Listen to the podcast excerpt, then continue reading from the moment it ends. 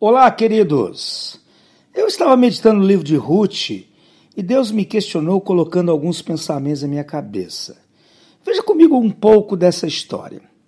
Elimeleque não enxergou mais saída para suas angústias e aflições e, diante da escassez em Belém, decidiu: eu vou-me embora para Moab.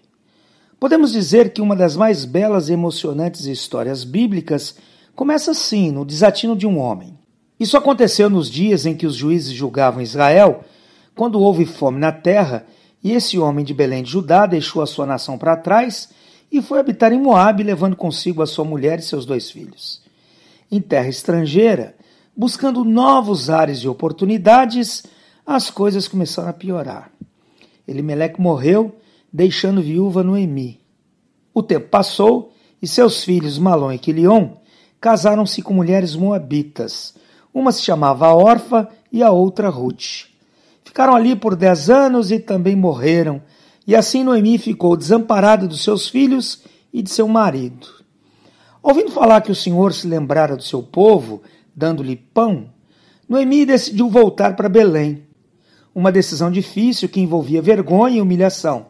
Voltar para a sua terra naquele estado.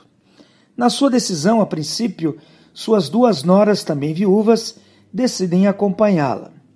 Indo elas a caminho de Judá, Noemi pede que elas voltem para a casa de seus pais.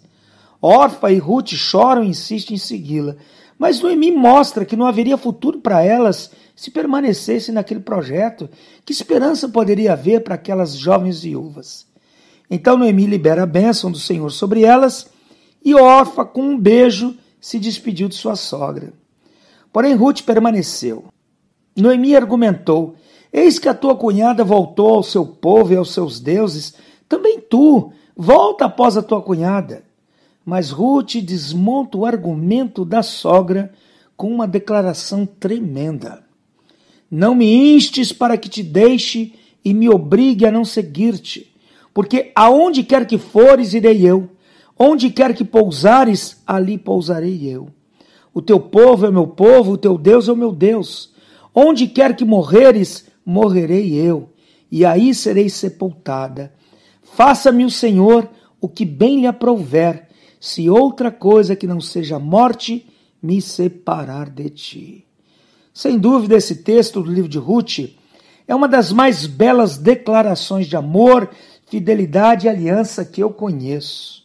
Isso me leva a refletir sobre o caráter de pessoas que não conhecem a Deus, não estão vinculadas a grupos cristãos, não frequentam uma igreja, mas são firmes nas suas decisões. Enquanto, por outro lado, muitos que dizem conhecer Jesus, dizem andar em aliança, são volúveis e negociam valores, princípios e posicionamentos. A fé em Cristo Jesus sempre será a nossa base. Mas em muitas circunstâncias, o caráter e a firmeza de um discípulo serão requisitados. Judas testemunhou milagres, viu Jesus andar por sobre as águas, multiplicar pães e peixes, curar enfermos. O que faltou para Judas não foi crer que Jesus era o Messias. O que lhe faltou foi um bom caráter. Tiago questiona em sua carta: Crês tu que Deus é um só? Fazes bem. Até os demônios creem e tremem.